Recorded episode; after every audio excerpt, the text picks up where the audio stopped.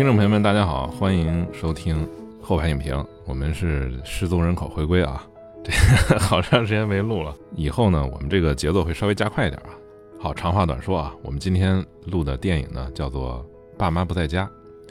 呃，这个电影呢是二零一三年的一个新加坡电影，《爸妈不在家》。今天呢，同样是由我和我的老搭档 Muser，大家好，我是还是 Muser 啊，由我们两个来给大家评述一下这个电影啊。简单的介绍一下基本情况。这个电影的上映日期呢是二零一三年的五月十九号，是在戛纳电影节首映的。然后是二零一八一三年的八月二十九号在新加坡上映。整个片长呢是九十九分钟。它的英文名呢叫做 Iloilo 啊，Iloilo，它是那个在菲律宾中部的一个城市，是本片的呃菲佣呃女佣她的家乡，也是这个导演陈哲艺的这个当时他的那女佣的家乡。本片导演就是陈哲艺啊，这个非常年轻的导演，是八四年的，到目前为止只导演过两部啊长篇电影，一部是这一部就是《爸妈不在家》，也是他的长篇处女作，然后另一部呢是在二零一九年上映的《热带雨》，他的这两部作品呢，呃，应该说都是一个非常特点非常鲜明的这个电影，而且这两部电影用的是同一套的演员阵容，他的男主演。许家乐是这个小孩儿啊，他这个 用的是本名演出的，饰演父亲的这个算男配角吧，叫陈天文啊。他陈天文是一个非常有名的新加坡的这个演员，是新加坡的一个老戏骨。介绍一下女主演啊，女主演是一个新加呃是一个菲律宾籍的演员，她的名字叫做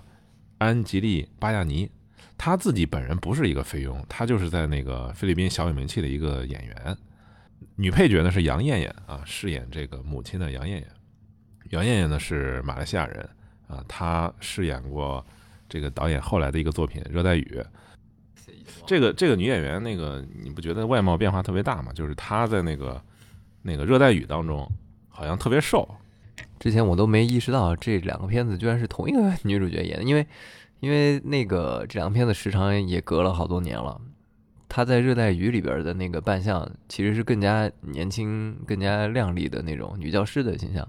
然后他在这个这个里面是演一个孕妇嘛，演一个她马上要怀上二胎的身怀六甲的一个母亲的形象。嗯，这个片子呢成本非常的低。这个陈哲艺呢，当时他物色了杨艳艳当女女主演之后呢，杨艳艳就怀孕了。然后怀孕之后呢，陈哲艺就想把她换掉。然后杨艳艳就专门好像是去找过他，就说这个就说服他，就是把这个剧本给改了。从这个片子，他也获得了这个金马奖的这个最佳女配角。这个片子其实，在金马奖获奖应该是一个大冷门，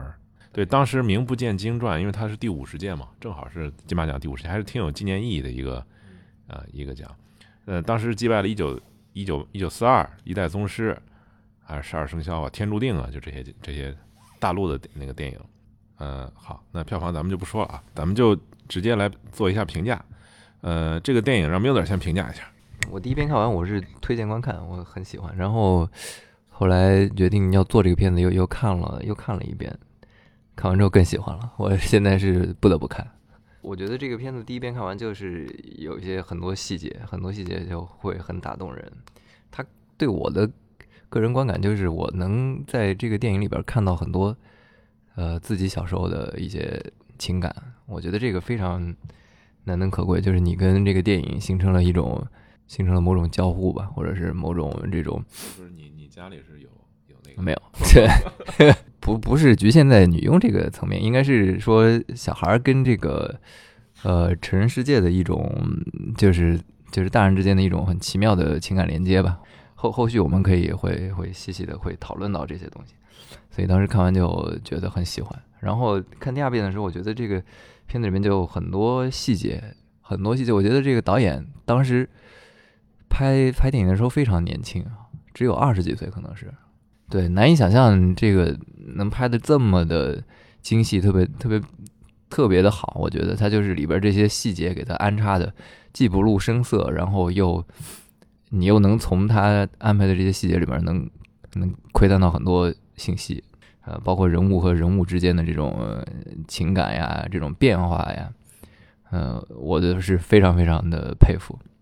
啊，简单评述一下啊，这个这个电影呢，我给推荐观看。我觉得这个片子啊，它就是那种非常生动的展现了什么呢？就是我们老说这个农村留守儿童啊，我觉得这个片子就是展示了城市留守儿童的这么一个生活状态。你这个家庭啊，在当时新加坡那个金融危机那个环境下，就是那种摇摇欲坠的那那种现实情况啊，在孩子的眼中是一个什么状态啊？同时，它也是一个就是也是一个非常常见的母题，就是一个菲佣和一个孩子互相寻求认同啊，并且有一种非常畸形的一种身份错置的这么一个打引号的母子关系吧，身份的错置。为什么是不说是不得不看呢？是因为我觉得这个片子啊，它的这个人物，其实你没看这个戏份非常平均，就是基本上是女这个女主演是一个菲律宾女佣哈，但是她的戏份也没有那么多，她主要还是父母也占据了大量的这个篇幅，是吧？孩子也占据大量篇幅，然后菲佣的刻画呢相对少一点。那对我来讲呢，我可能我更关注的就是就是菲佣，她是背井离乡来到这个新加坡，是吧？在她的世界观里边，如何观察新加坡这个社会？这个电影呢，可能透露的有一点点吧，但是不是很充分啊。其实我更愿意看到这方面的这个电影的这个展现。我觉得这个这个电影应该说是这个导演写给自己儿时的一一种一种一种回忆为主的这个东西，它应该是主要是对半自传体。从这个角度上也能看到，就是作为观众来说，最主要的带入的或者是这个这个情感打动的地方，都是从这个小孩儿。他是可以是作为一个一个切入点嘛？你你提到的那个确实，他完全是，但你如果从一个小孩的视角来看，确实是他的前因后果交代的都都很少。就这个人突然就在你的生活中出现了，然后又悄然的又逝去了。他完全是在那站在一个小男孩的这个视角上来安排的这个呃这个人物，就是你说的那个女佣的那个那个进入和和退出。所以我觉得也是没有什么问题的，因为我们小时候就是会有好多。缘由不明的是吧？有时候你会有个大人突然过来跟你生活一段时间，然后突然也走了。你你小时候其实可能并不是特别清楚是这个前因后果是怎么回事儿。他这个电影最后表达的一个情感最强烈的部分，就是他最后嘛，在那个机场把他送走的那个那一段。那好，我们现在开始谈一下，我们先谈一下这个经典片段吧。呃，我来抛砖引玉啊。本片的这个风格呀，总体来讲是一比较淡雅、比较平静的一种风格。就是，但是它呢，就不是说是节奏很慢的那种，就是特别闷的那种片子啊。它是一种，就是每隔一段时间的酝酿啊，会突然突然会出来一种那种热流，就那种感觉。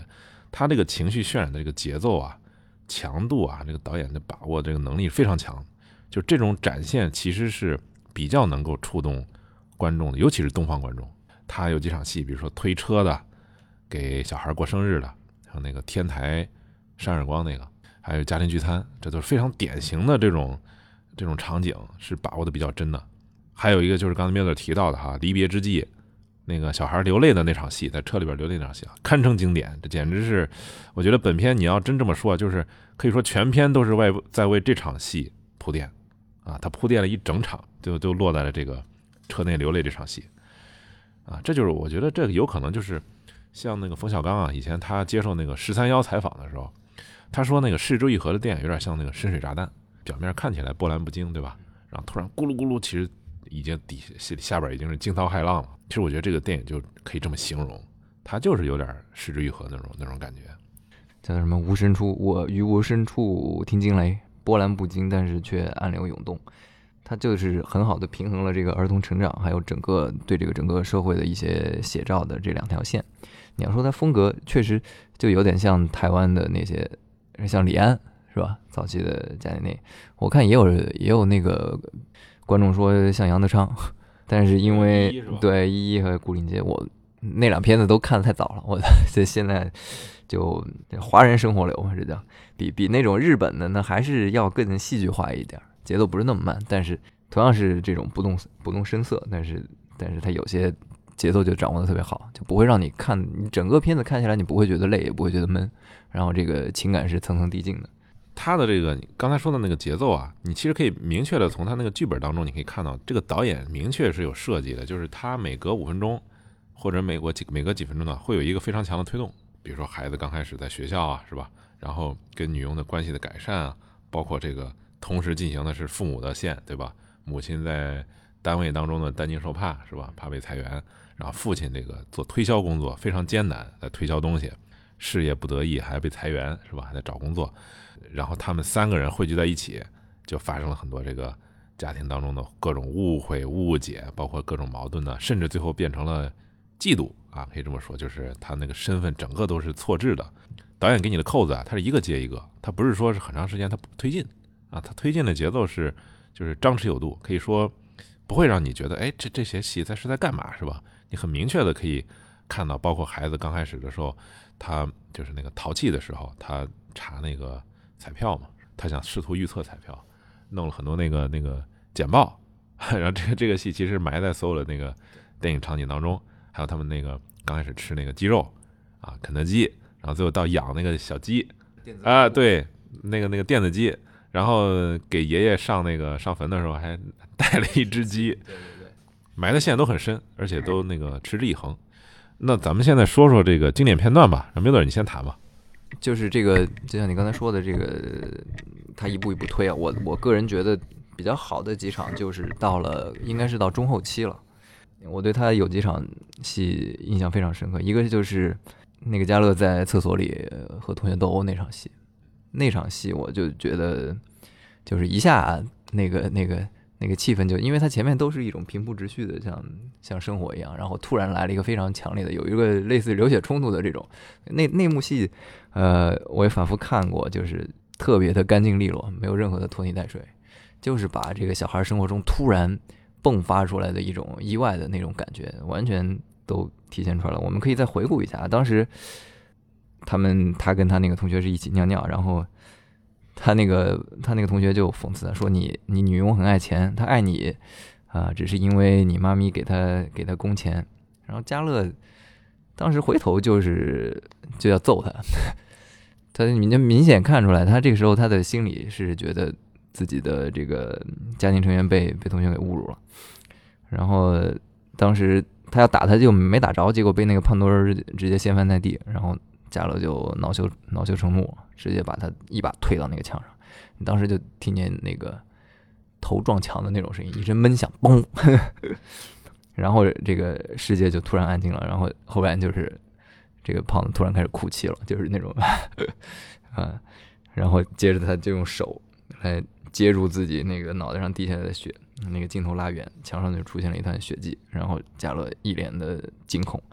就这段非常非常短啊，也就可能我没没仔细数，可能就是十来秒，非常的简短有力啊。就是因为跟他之前的这个电影的节奏是完全不一样的，突然就打断了。他这个剪切啊，包括各方面的，突然都加快了，然后还加入了一段这种非常激烈的肢体冲突。但是我们要看到，就是这段冲突，它是因为这个。Terry 就是因为他的那个女佣而起的，他一下就把他这个小孩对 Terry 的这种感情体现的淋漓尽致。他他是为了捍卫他的人格尊严，他是可以，他变成了一个这种可以挺身而出的小男子汉，是吧？你能看到他这个呃小孩的一种变化。这个事情后续发酵，就是当时他母亲忙着忙着解雇别人，解雇工人，然后他父亲也找不到人，这时候这学校就没办法。那那个 Terry 他也可能是自告奋勇嘛，这个里面没有交代特别清楚，当时就就找不到其他人嘛，也没办法了，他是就是被迫到到学校里来了。他当时听到那个校长要开除这个加勒，他马上就一把抓住这个校长的手，是吧？为他求情。这个时候也挺有意思，你看加乐当时他示意那个教导主任要看在他当时帮他中过一次彩票，你记不记得？啊，示示意在那个份上要帮他一把，但是那个教导主任在那个强势的校长面前是非常非常怂啊。然后后来他妈妈就这时候赶到了办公室，这段这时候就留白了，相当于是马上下一个镜头就是他妈拽着加乐出来。这个这段留白就是你就能从他出来的那个状态，你可以猜出来里边应该是就是我们能想象到的。然后这时候他妈妈，你看他就是满肚子火吧，没没没处撒嘛。那看到 Terry，他把他之前积攒的一些怨气也在这个时候爆发了。这个时候就是你能看到之前铺垫的他妈妈跟这个 Terry 之间，他有一种嫉妒吧，或者是他觉得自己的一些作为母亲的一些一些事情好像都被这个 Terry 给给给取代了。他就冲到他面前，他问他为什么穿成这样。其实这个这个质问你。可以看到，因为这个衣服其实是他妈给他的，前面也埋过了，是吧？他刚到他家，他就给了他一包旧衣服，就是他妈妈不穿的。他就问他为什么穿成这样，其实就暗含了一种质问，就说你你僭越了，你僭越了你的身份，你应该是一个女佣，你不应该来行使这个父母的这些权利，是吧？你以为穿着我的衣服就可以代替我来行事吗？这一段其实是他妈妈跟泰瑞之间一个矛盾的一个集中爆发的体现吧。后续的也挺有意思，后续那个学校的处理，我们可以呃能看到一些 新加坡教育的一些剪影吧，一些。之前确实对这个国家了解的也也是比较有限嘛，你包括他们所有人都要去背诵他们的国训是吧？然后那个校长上去讲话，没有纪律的知识就是没用的。这当时听这个是觉得有点有点有点别扭啊，没有什么逻辑，什么叫比较牵强嘛？我当时觉得更更让人震惊的一幕来了啊！他们当着全校同学的面，呃，让那个教导主任呃把那个加勒的裤子扒了，然后开始给他进行那个。臀胀，啊，直接打的皮开肉绽，这那也够一呛。第一版下去，记得他那个镜头吗？疼的，其实那小孩挺倔的，其实没有什么 太多的反思，他就是完全是那种生理性的，他疼的他就是把头一抬，然后默默流下流下了眼泪。你看这一幕，就是他父母一如既往的没有出现，反而是这个他女佣到学校看到了这一幕，爸妈不在家，然后回家之后帮他处理伤口。这个伤口呢，就是因为因为 Terry 而起的，最后也是 Terry 来帮他收拾。后面的发展是这个，看见他的他自己在家里贴的一个那个那个小照片就是他跟他小孩的。他突然就问他是吧？嗯，哎呀，你他多大了呀？他说他不到一岁。然后他觉得很奇怪，就看到这个加勒他自己成长的一个一个弧光啊，是也是很完整的，因为。从片子最开始，他其实是，他其实是个非常调皮的小孩，因为刚开始他不接受这个陌生人到他们家里嘛，他各种恶恶作剧，试图把他赶出去，一直到这会儿，你能看到他从一个调皮的坏孩子哈，转变成为一个这种很有同理心了，呃，这这扯点题外话，其实没有小孩生来就是这种调皮捣蛋的，就是就是熊孩子，肯定是他成长过程中有有某些缺失。这个里边我们明显可以看到，是因为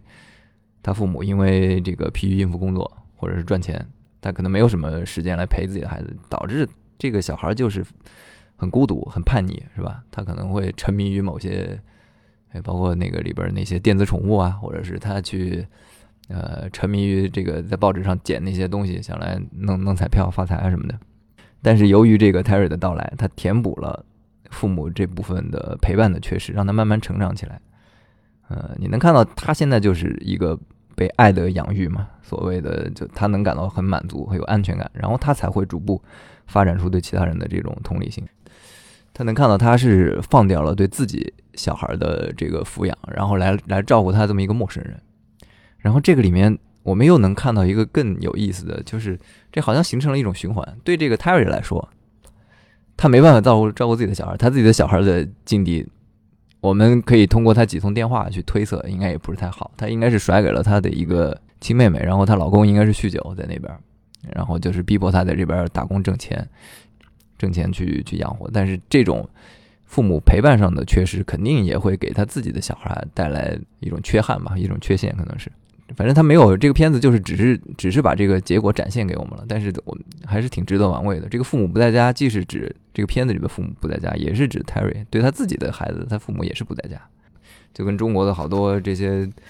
呃进城打工的这些这些人，就是长期就你说的，他长期他就见不到自己孩子，可能是一样的问题。你说的那个那个菲律宾女佣哈，她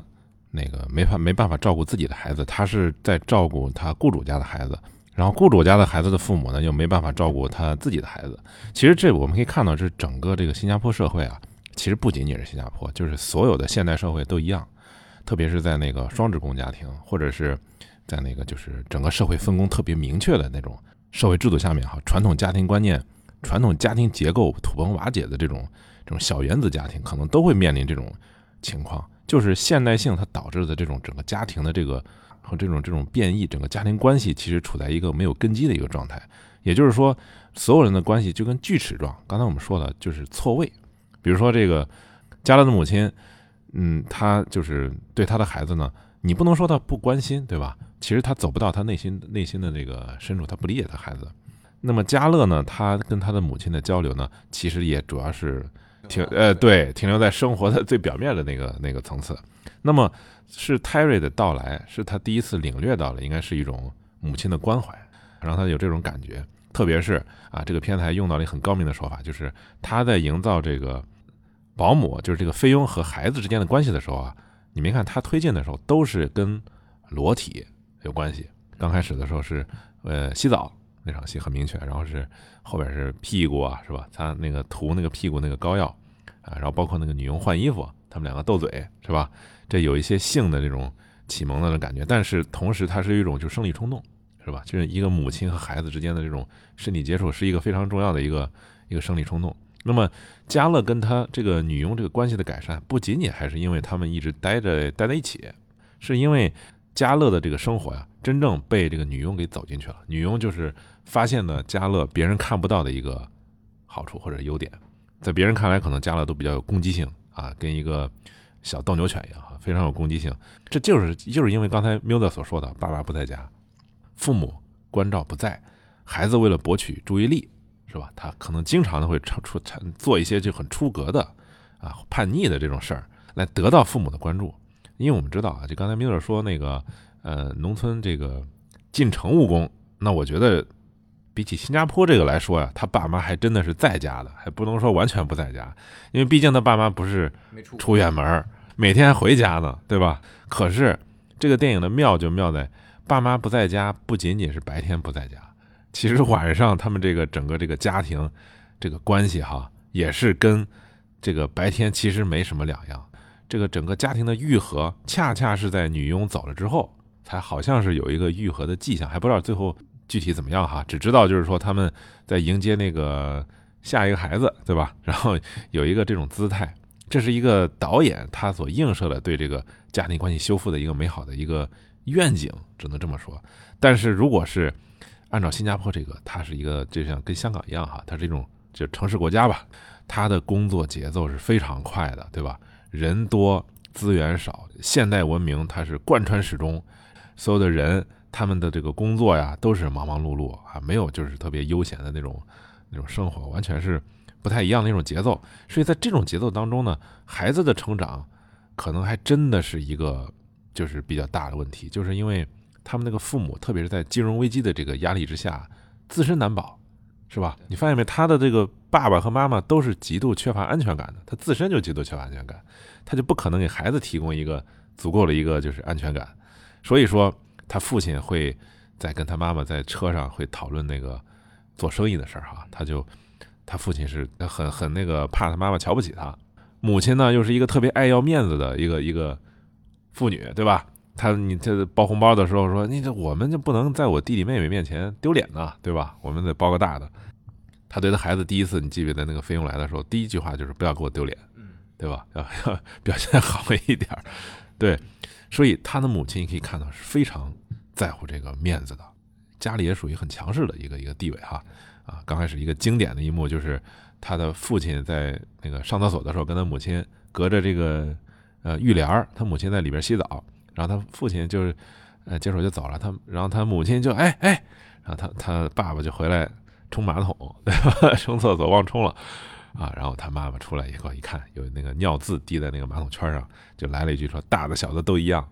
这个话其实可以跟那个菲佣在打电话给他妹妹吧，还说了一句说：“男人都一样。”有一个映照。缪子刚才说的那个，你说这个这个家庭环境是。影响孩子一个很重大的一个因素哈。从家乐的这个环境上来说，说新加坡的那个教育啊，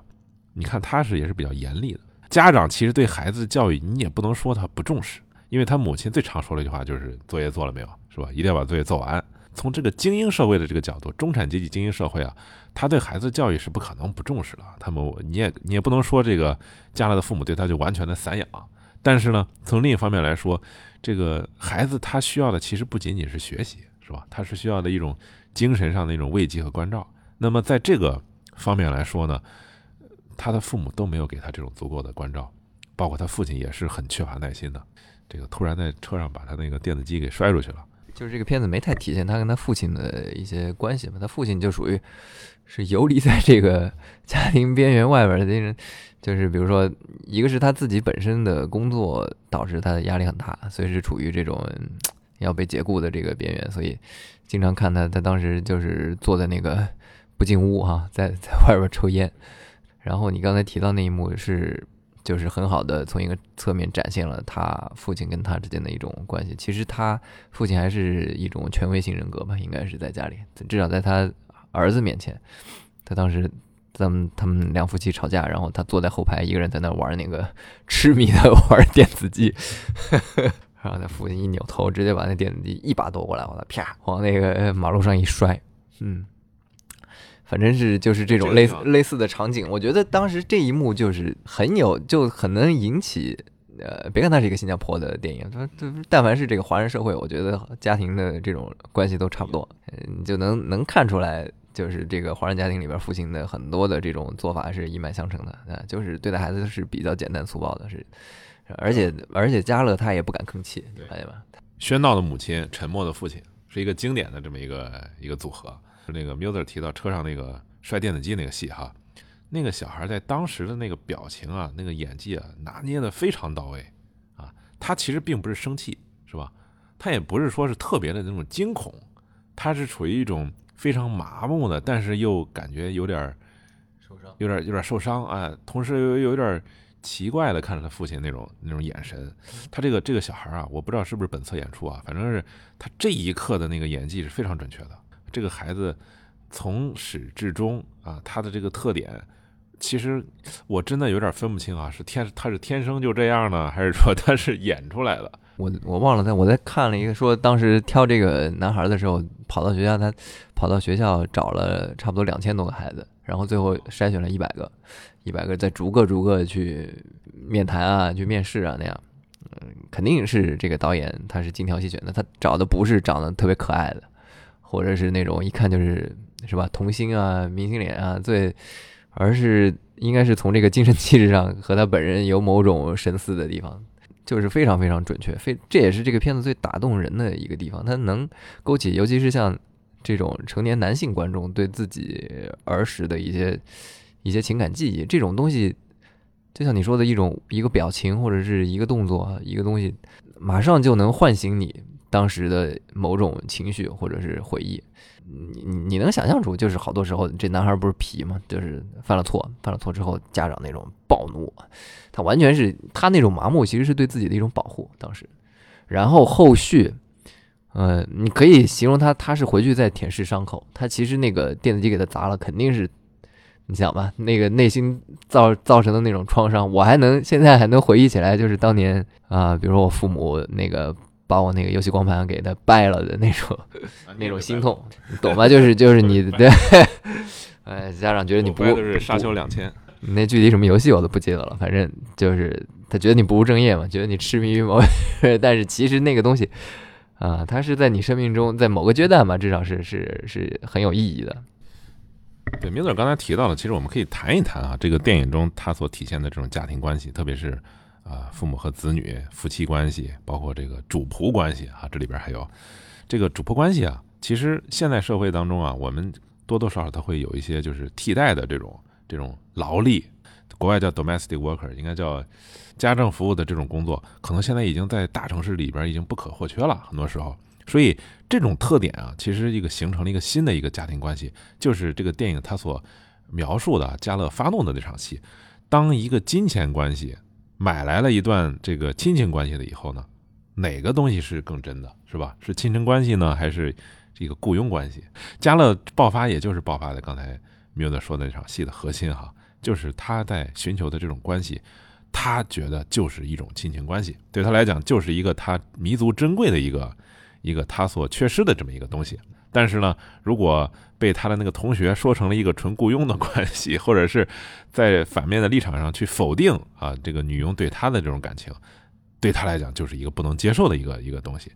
所以现在这种错位就是一种就是在当下的这种社会哈，社会流动当中，这个家庭越来越小。你像过去的大家族哈，这可能这种关系就是属于。嗯，父母带不了呢，可能有其他亲戚是吧？或者是有爷爷奶奶，或者是有叔叔阿姨，或者是亲戚哈，帮你就是组织一个大家庭，它成成了一种就是一种家政服务的一种一种大集体。但是现在的这种原子家庭啊，都是三口之家，像现现在这种四世同堂啊、五世同堂就就很少了。这个老人吧，可能在在这个孩子年轻的时候，可能确实也是会过来带孩子，但都是暂时的。你比如说这个孩子，他的很多的这种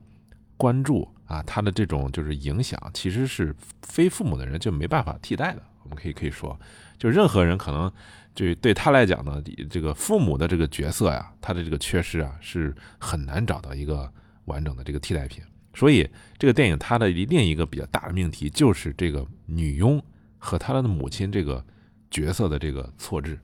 我们可以说，刚才那个缪子说，呃，后边那个女佣到学校穿了一身那个好像类似家长那种比较正常的那种衣服，对吧？然后他母亲非常的愤怒啊，过来就是说提醒他，我是他妈妈，不是你，对吧？这是什么呢？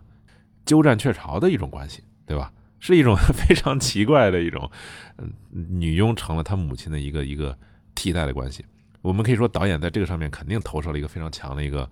个人情感，就比较明显的能看出来，他在这个方面确实花了很多心思。他其实本质上还是一个比较善良的人哈，就包括一刚开始把那个旧衣服送他，把最后最后送口红，但是你能看到这个，就主要还是体现在这个物质物质层面的这种照顾。但是他对待佣人还是以。提防和管教为主，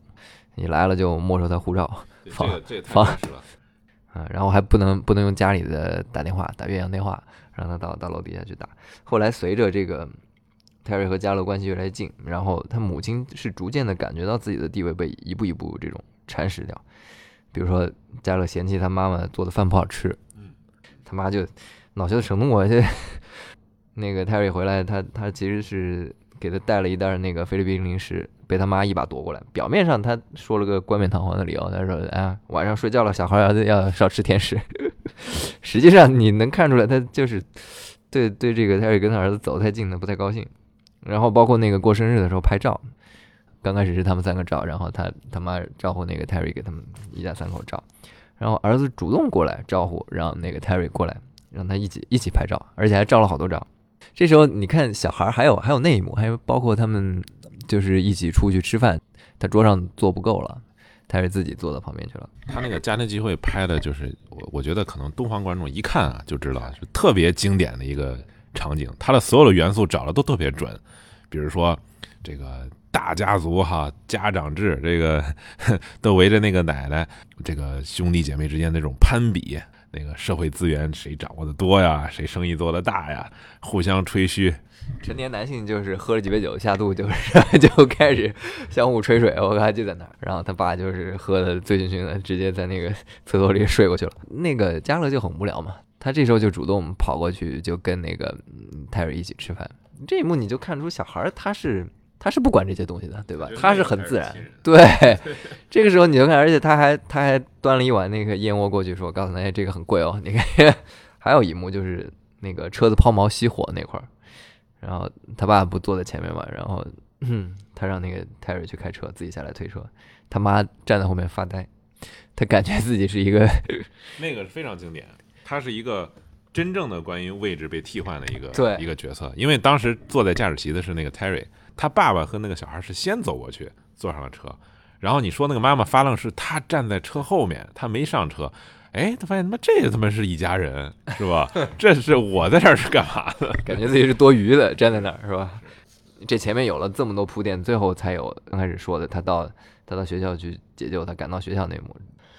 因为因为在他眼里，这个佣人始终是这个家庭的外人嘛，就是你这样说的，他这个佣人的这个地位，他对他妈来说是一种雇佣关系，是吧？我花钱你来替我劳动，但是。你不能不能不能僭越是吧？因为这个关系不能也不能说他妈妈心眼小啊。你想想啊，在一个传统家庭的这个社会形态当中，这些角色都是母亲负担的，对吧？他等于是他妈妈把自己的母亲的一些角色分给了一个一个外人，虽然是雇佣关系，但是他实际上是一个一个一个家庭关系的分解。之前他没有料想到有这么一幕会发生，可能是我觉得这个妈妈应该还是她内心是非常渴望跟自己儿子建立一种更加亲密的关系。对吧？她可能一直也没有时间或者是没有这个能力去建立，但是结果无形之中这个这个东西被这个女佣实现了，她她其实是很很不甘心的。这个电影的一大命题就是，其实就是 Miller 刚刚说，为什么他跟他的孩子没办法形成这种就是亲密关系呢？这个电影突出的特点就是，每当他的儿子出现困难的时候，他他的都是忙于工作，没办法去投入精力。比如说每次打电话的时候，他那个秘书接的话，所有办公室人都在看他，就是说你上班时间在干嘛呢？是吧？就是孩子这个是吧？大呼小叫的这些，所以你可以看到，在这个现代社会当中，是不允许他妈妈在这个。在这个角色当中去投入感情或者投入时间精力去对他孩子进行一些关照，是吧？这是非常明显，这个电影里反复出现。关于一个现代职场女性的这个一个分身乏术的一个一个困难的真实写照啊。然后还有一个就是他那个女佣啊，女佣和这个家庭之间的关系。这个女佣那个她在干活的时候可以看到，刚开始的时候导演是有一些就是新加坡，他这个通过这个女佣的这个眼去看新加坡这个世界，包括刚开始的时候他那个。晾衣服是不是有人自杀了？是吧？他一看到这个新加坡这个办丧事儿这个这个全过程，包括他跟他隔壁的那个女佣交流，说 "There's no place for God"，就是这些人都没有信仰，上帝就就在这儿就没有位置。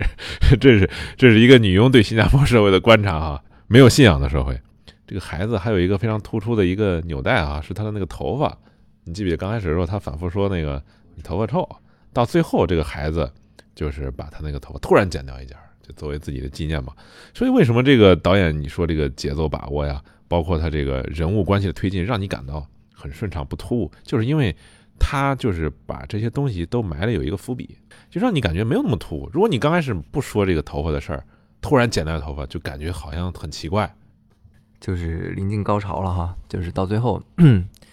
对加勒他他知道那个泰瑞要被解雇了，其实那一幕拍的也特别好。小孩其实特别敏感，家里一般有啥大的这种变故，他们是能感觉出来。彩票也是反复出现的，这个这个这个父母的这些 举动是吧？无形之中给他造成了心理上的一些，他觉得对这个经济上的这种压力是吧？也传导给小孩。你看那一幕，他们这父母为了照顾他的情绪啊，还专门跑到快餐店去，是不是？呃，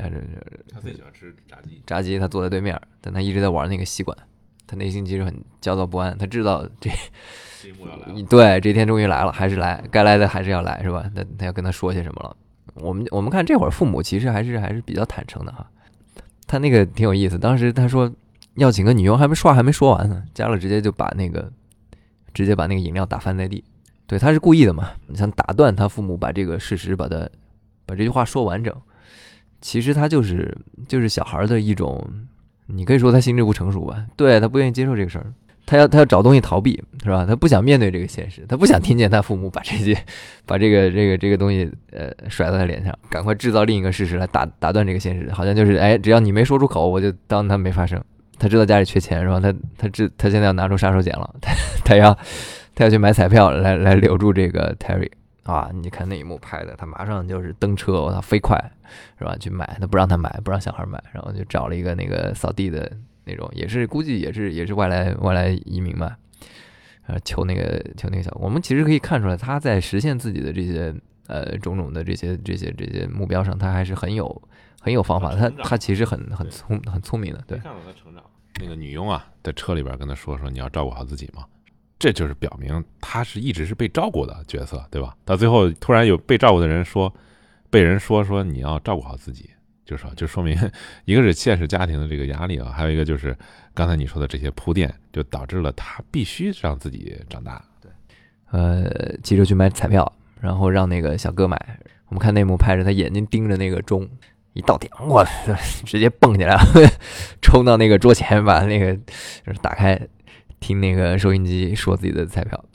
就那段拍的真的特别好，一直到他最后那三个数三组数字全部念完，他非常非常痛苦的把这个眼睛闭上，那种那种那种失望，那种那种绝望的情绪，你透过屏幕你都能感受。就我觉得这个非常成功，就是这那小孩对闭眼那一瞬间，我我的心也碎了，是吧？你就你就透过他这个屏幕，你完全传递出来了。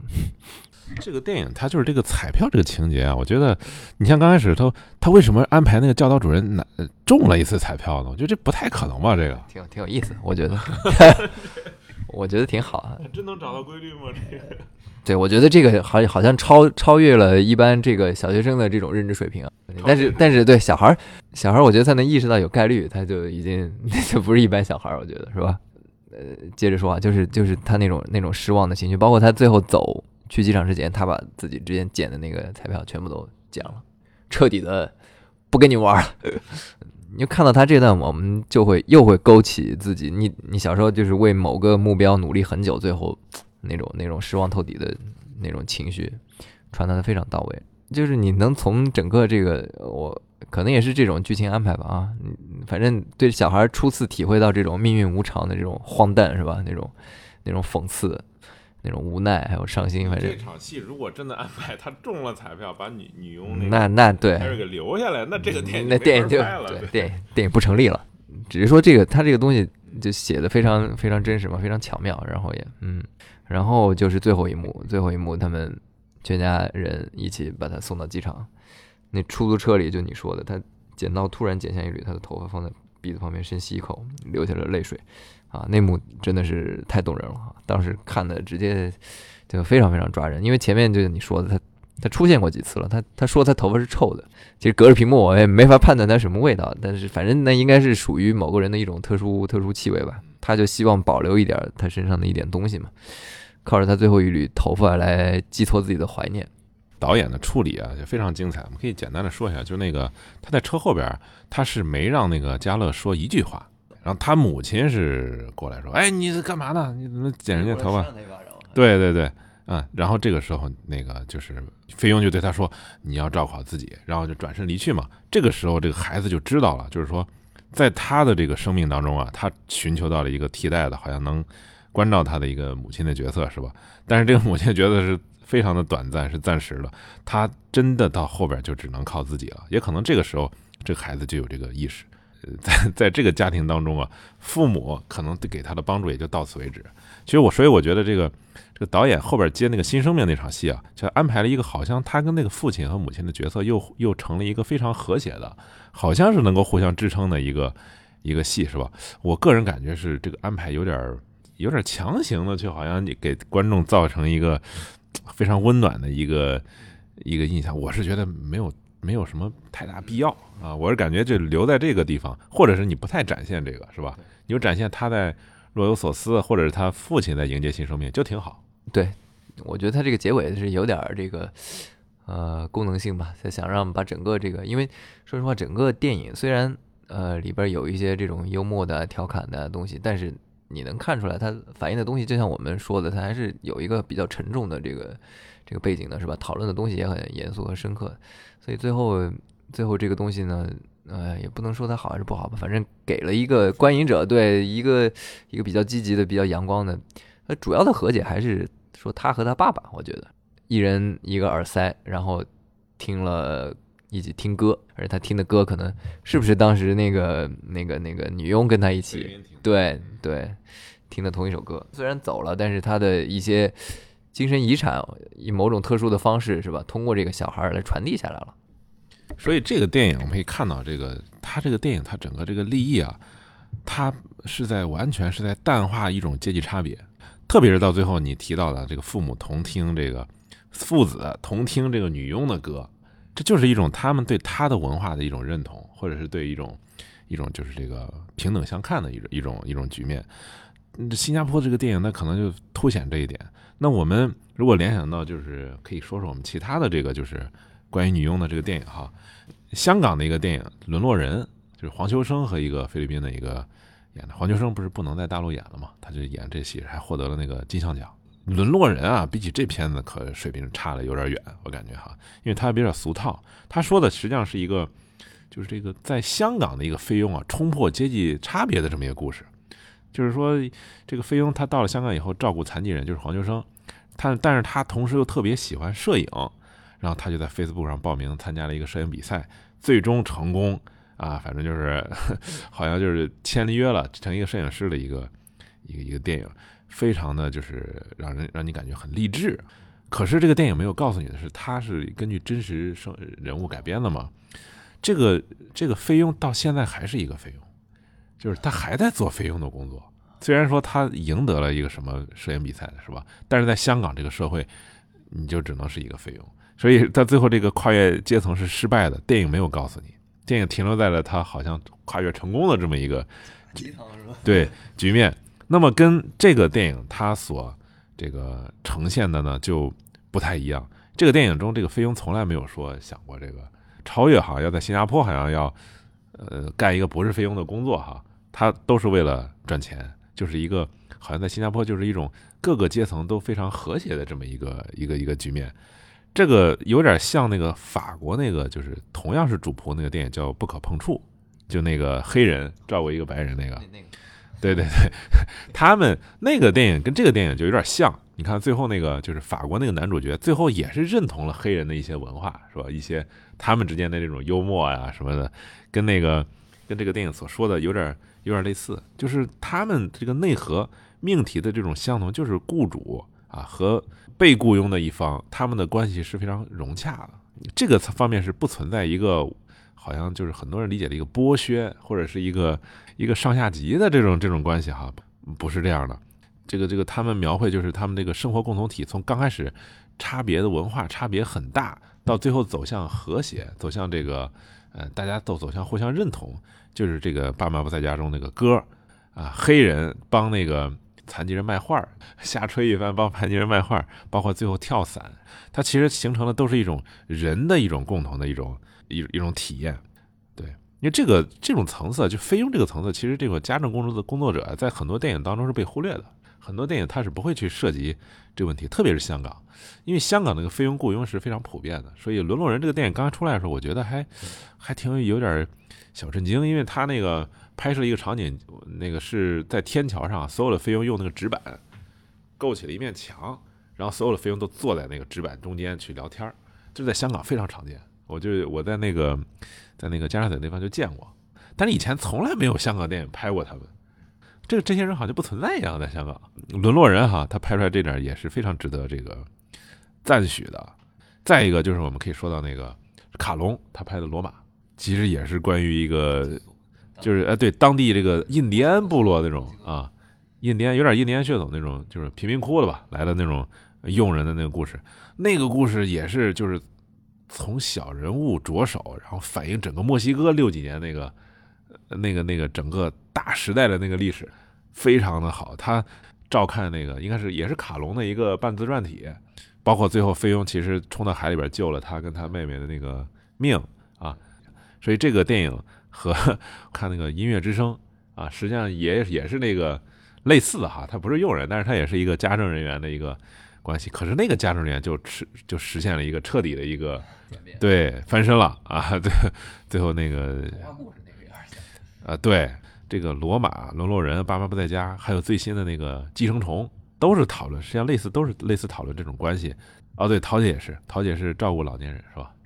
那个那个片子对角度还不太一样，他但那个片子也非常非常好，我觉得对也是也是不露声色，跟跟纪录纪录片一样，那 类似于纪录片了。它对准的更多是这个人的这种老去。但是我我刚才你说到这个就是这种题材的稀缺性啊，我我倒是觉得，呃，它这个地域的稀缺性更让我觉得意外，是吧？你。嗯，我不知道你之前去没？我我之前感觉就是我很我应该高中的时候吧，新马泰有那种时候，去我觉得他那个地方文化可能是确实是有先天的劣势，没有什么没有什么我们起码在我们这个认知层面吧，没有什么这种大的 IP 或者是好的文艺作品能够在这个华人圈里能传传的特别响亮的，然后。新加坡的电影工业几乎就不存在。我看过一个那个关于陈哲艺的一个专访，他说新加坡长达二十年几乎没有就是在本地拍过一部电影。奇怪，但我觉得这个片子呢，也是因为他他是个华人导演嘛，他讲的也是这个华人家庭的事。当然，他肯定也反映了很多新加坡社会的一些 一些点滴吧。他更大层面的还是因为他本身这个华人家庭的相似性。我觉得 基于这个是吧？不管你是在什么地方。华人家庭的这种这种相似性肯定是要远远大于他的这种在当地的这种不同。我们可以完全可以把这个片子当做一个是吧？现代中国家庭发生的一个很嗯很相相同的事儿，很所以就非常好，他就跨越了这种族籍啊、国界啊这种。我那天还在想到，就是关于这种电影啊，这个电影的稀缺性。你看，呃，我很早之前有一个思考，就是你看，呃，世界上电影这么多，每年产出这么多部电影，是永远都看不完的。你看了很多，你会觉得大海捞针一般，就是这个这个这个电影的浩瀚的海洋，发展一百多年了吧，也得有无数的无数的电影，反映了拍摄了故事啊，各个地方的民族风情啊、历史啊，反映的问题也五花八门。但是，真的是到具体到这么一部片子，你会你会惊讶于，其实真正嗯反映这种就是我们看的这种电影，你会觉得它其实是很稀缺的。从某种层面上来说，尤其是在反映华人社会的小孩的视角来反映这个这个家庭关系的这种，其实挺挺少的。对，